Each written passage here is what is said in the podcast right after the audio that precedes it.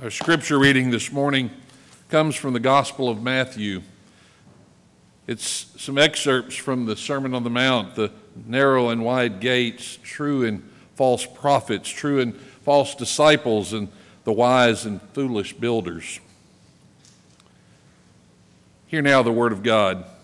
Enter through the narrow gate, for wide is the gate and broad is the road that leads to destruction and many enter through it. But small is the gate, and narrow is the road that leads to life, and only a few find it. Watch out for false prophets. They come to you in sheep's clothing, but inwardly they are ferocious wolves. By their fruit you will recognize them. Do people pick grapes from thorn bushes or figs from thistles? Likewise, every good tree bears good fruit, but a bad tree bears bad fruit. A good tree cannot bear bad fruit, a bad tree cannot bear good fruit. Every tree that does not bear good fruit is cut down and thrown into the fire. Thus, by their fruit you will recognize them. Not everyone who says to me, Lord, Lord, will enter the kingdom of heaven, but only the one who does the will of my Father who is in heaven. Many will say to me on that day, Lord, Lord, did we not prophesy in your name, and in your name drive out demons, and in your name perform many miracles? Then I will tell them plainly, I never knew you. Away from me, you evildoers. Therefore, everyone who hears these words of mine and puts them into practice is like a wise man who built his house on the rock. The rain came down, the streams rose, and the winds blew and beat against that house. Yet it did not fall because it had its foundation on the rock. But everyone who hears these words of mine and does not put them into practice is like a foolish man who built his house on sand. The rain came down, the streams rose, and the winds blew and beat against that house, and it fell with a great crash. This is the word of God for the people of God. Thanks be to God.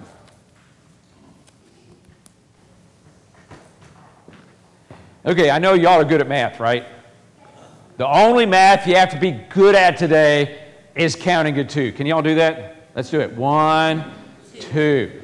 Okay, we see four examples here in these stories Jesus tells about there being two kinds of a thing. First place, there's two kinds of gates, two kinds of ways. There's a wide way, a way that's easy, and there's a narrow way, a narrow way that's difficult.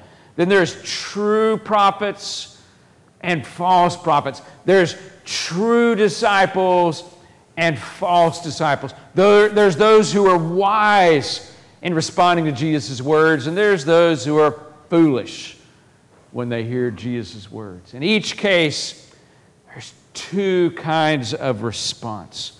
Now, this idea of there being two ways is not original with Jesus. Y'all remember our responsive reading earlier from Psalm 1? Did you notice there's two ways there? It's all the way back there in the Old Testament, and it doesn't stop with Jesus either. If you go and read some of the early Christian literature that comes after the New Testament, you can read the Epistle of Barnabas, you can read the Didache, and in those books you'll find sections called The Two Ways. It's a common way of thinking there. When you hear Jesus explain the two options in each case, is there one that sounds more attractive? Let's look at, at the first one. We have two ways the way that's broad the way that's easy. Doesn't that sound good? Doesn't that sound attractive? It takes almost no effort. When you're living life, aren't you prone to choose those things that take less effort than the things that take lots of effort? I mean, it's like skiing. Any, anybody in here ever go snow skiing? You go snow ski. I've never been, so all I've done is seen it. So y'all have, might have to correct me. You're at the top of a hill, right? And you point your skis straight ahead. What are you going to do? You're going to go down. Am I right on that? As a non skier? Okay, you go down. It's not hard. You'll go down. It's easy. It's natural. It's the wide way, the easy way. It's also easy to go with the crowd. Now, we tell this to young people all the time when we don't want them to do drugs. The crowd's doing drugs, their peers are doing drugs. Don't give in to the crowd because it's so easy to give in to the crowd. Or when we don't want them to do crime, don't hang out with crowds that are doing things that are against the law because it's so easy to go with the crowd. Or gossip. Y'all ever know anybody that gossiped? It's so easy when everybody around you is gossiping to just join in because when somebody knows something, you got to add what you know too, right? It's so easy. It's the wide way or the way of anger and outrage. If the crowd we're around is absorbed with anger, absorbed with outrage, whether it's the people we hang out with or the people we hang out with on social media. Everybody's angry, everybody's upset. It's so easy to go with the flow. But Jesus says that wide way, that easy way, goes to destruction. Doesn't sound good. So there's two ways. There's, there's also two kinds of prophet there's the true prophet and the false prophet. Which, which do you prefer? Oh, the false prophet is so much better, isn't it? Because the false prophet's always going to tell us what we want to hear. The false prophet's going to come along and, and hug us and, and affirm us and never, ever tell us we're doing anything wrong. The false prophet's never going to step on our toes. The false prophet's never going to offer correction so much better to be around false prophets, right? Well, not according to Jesus. Jesus says, look at the fruit. Look what the results are in their lives. Look at the consequences in the lives of the people that listen to them. And there's two kinds of disciples. Jesus says, people are going to come to me and they're going to say, Lord, Lord, we're going to use those great titles for Jesus, recognizing him not just as great religious teacher, but as Lord. Can you get any better than calling Jesus Lord? And they even do impressive things. Not just impressive things like being acolytes, not just impressive things like being ushers, not just impressive things like preaching or singing or teaching Sunday school, but impressive things like miracles. But Jesus says you can do all that stuff. You can do all the right stuff and use all the right words and still be a false disciple. But then we get to the fourth set of two ways. And this is where Jesus answers the third dilemma the difference between a true disciple and a false disciple. All those who hear my words. So, we're just talking about the people that have heard what Jesus has to say. Two kinds of responses. The first response is you listen to what he says and you put it into practice. Second kind of response is, well, that's nice, Jesus. And you go your way. And the question at the end is what kind of life lasts through the storm? What kind of life lasts when the wind is howling? What, what kind of life is working when the waters are rising? So we hear these contrasts, these two ways in each case. Which would you rather be? Uh, we, we want to go the Jesus way, right? We want to have clear distinction between being in the way of Jesus and being out of the way of Jesus. Sometimes we feel like there's two boxes we can put ourselves in. We can put ourselves in the box that's close to Jesus, that's associated with Jesus. and then not in the box that's far from Jesus. Sometimes we put ourselves in one of those boxes, and then sometimes we sort other people into those boxes too. But there's some complications that come to that way of thinking. First problem is that we're all sinners. Every single one of us. The, these, these guys, the, the ones that are going the wide way and the easy way, all sinners. The true prophet and the false prophet, all sinners. The true disciple and the false disciple, all sinners. The one who builds on the rock and the one who builds on the sand, all sinners. Every single one of us needs grace. Every single one of us needs the work of God in our life. What we do isn't going to cut it. We need God. But there's a second complication here. Because we're sinners, our judgment might not be accurate. We have these two boxes the good box and the bad box, whether we're putting ourselves in a box or somebody else. Because we're sinners, our judgment can be wrong. It's too easy to cast other people. Well, you're different from me. You must be in the other box. Well, maybe, maybe not. Let's consider a different way to imagine the two boxes. Let's, let's try a, a centered set model. I've talked about this before, but, but not recently. Uh, can I get some volunteers, maybe, maybe two volunteers? You don't have to say anything. All you have to do is stand there or move around. Hey, there's a volunteer right there. Come on up. I, got one volunteer. Okay, I see a volunteer back there. Come on up. Who's that? Is that Ella back there? Or that Kenna? Okay.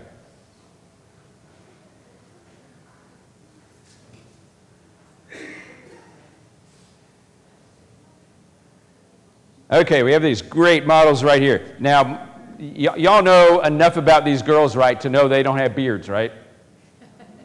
And if, let's say they don't shave for a whole week, are they going to have a beard?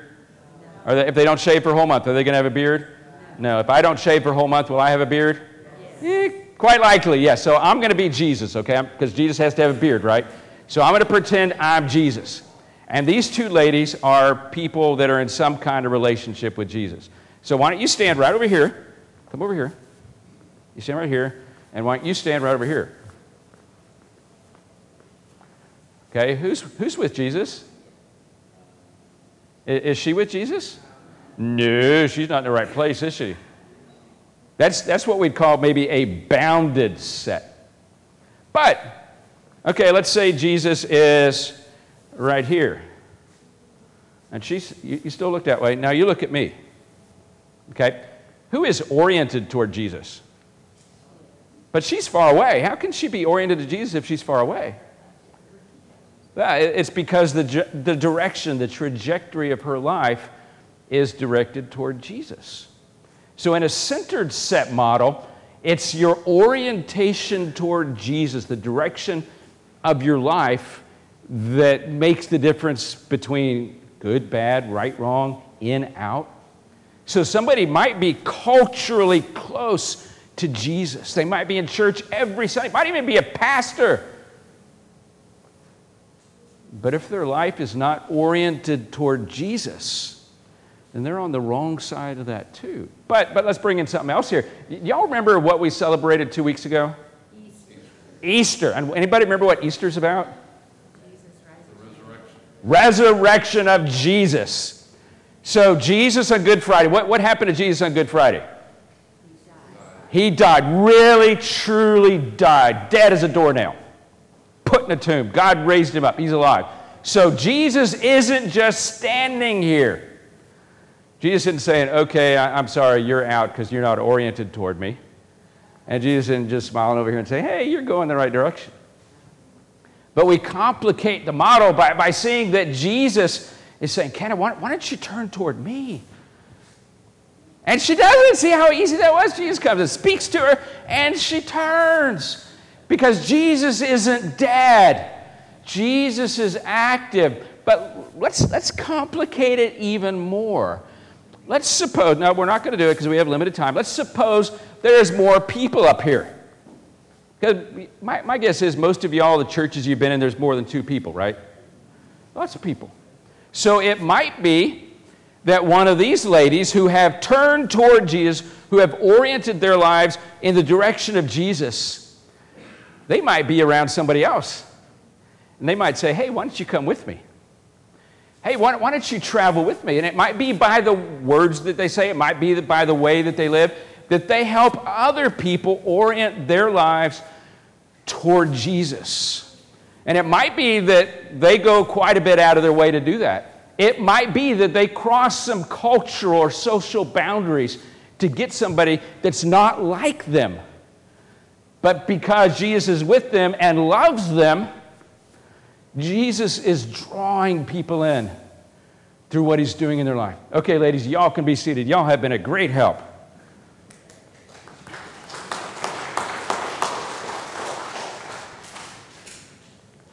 Let's take that model another step. What happens after we turn our lives toward Jesus? The turning, the turning can be described as the turning away from something is repentance. The turning to Jesus is faith. And once we turn our lives toward Jesus and our lives are oriented to Him, that's more than fire insurance. It's more than, hey, Jesus, I'm oriented toward you, so I got my fire insurance policy, good for eternity, now I'll go do my own thing. But it means my life is oriented toward you. My life is oriented in line with your kingdom purposes. As we do this, as we look at this model, as we look at this scripture, I can imagine three changes that we go through. The first change is, is the obvious one, the one that the girls illustrated for me, which is turning toward Jesus. That's where we put our faith in Him, where we turn from the other things in the world, whatever they might be. We don't put our faith in them anymore. We don't put our trust in them. Our lives aren't built around them anymore we turn to Jesus. That's the first change. The second change is beginning to take responsibility for ourselves. Uh, some of y'all have been around babies, right? Y'all, y'all know when, when babies are, are first born, how do they get their food? Does baby, baby say, month old, say, Hey, Dad, I need a burger from McDonald's. Go get me a burger from McDonald's. And then dad gets a burger from McDonald's and sticks it in the baby's hand, and the baby goes, because the baby knows how to eat, right? No, you got to feed the baby. If you don't feed the baby, what's the baby going to do? Cry and die. Babies aren't going to live if you don't feed them. And then babies reach a point, what, what is it, maybe one, maybe nine months, where they start feeding themselves. Isn't that cool? And they get that food right there. And have y'all noticed that you give the babies food and not all of it ends up in their mouth? Where else does it end up? The floor, their face, their hair, all over. And it's messy, it we got to clean it up, but, but yet it's still cute for a while, isn't it? But then they get to be five or 10 or 20, and they're still smearing their food all over their face, or they're still saying, Feed me, Mama, feed me. Stick a bottle in my mouth. Is it still cute then? Why not? I mean, by that stage, it's tragic, isn't it? Because they haven't learned to feed themselves. Might still be that mom and dad buy the food. It might still be that mom and dad prepare the food, but they know how to feed themselves. Can it be that way for us in relation to Christ? We've made the change of orienting our lives toward Him, but have we taken responsibility for feeding ourselves? Or do we just still sit there, feed me, teacher, feed me, preacher, feed me, mom, feed me, dad? There's that second change. But there's a third change that we can do also when we recognize it's not just about us. We've oriented our lives toward Christ. We've taken responsibility for growing in Christ. The third change is when we take responsibility for people around us, where we learn to see people as God sees them. And our hearts are broken. And we come alongside them. We draw them toward Jesus. Which of those changes is most appropriate for you today? Some of you might be here today and you might need to do that first change. You might need to say, I, have been in church all my life. I've been saying, Lord, Lord, Lord, every Sunday, but I need to trust Him. I need to start listening to Jesus and put His words into effect. That might be you. Some of you today, you, you might be needing to take up the change of being responsible for yourself and your spiritual growth. You might need to learn to feed on the word yourself. You might need to learn to pray for yourself. You might need to learn to, to develop your life with God on your own with the meals that are presented to you. But then some of you today, the change that God's speaking to you about is taking responsibility for other people, for loving them the way God does, and drawing them into the life of Christ that you've experienced. Where are you today? Which step do you need to take? I encourage you to pray about it. And in just a few minutes, we're going to share in communion. You heard a great expression of what we do in communion in the song Christy sang at the offertory as we feast around the table of the King. But this is a time where, where we come as the body of Christ. We hear from God and we respond to God. So let this be a time where you open yourself to God and say, God, what do you have for me today? What's my next step with you? Let's pray. Father, I thank you today for the great mercy that you gave us in Jesus and that you continue to show us in his relationship with us. Show us today what we need to do next, what our next step is in response to you and what you've done for us. Amen. I invite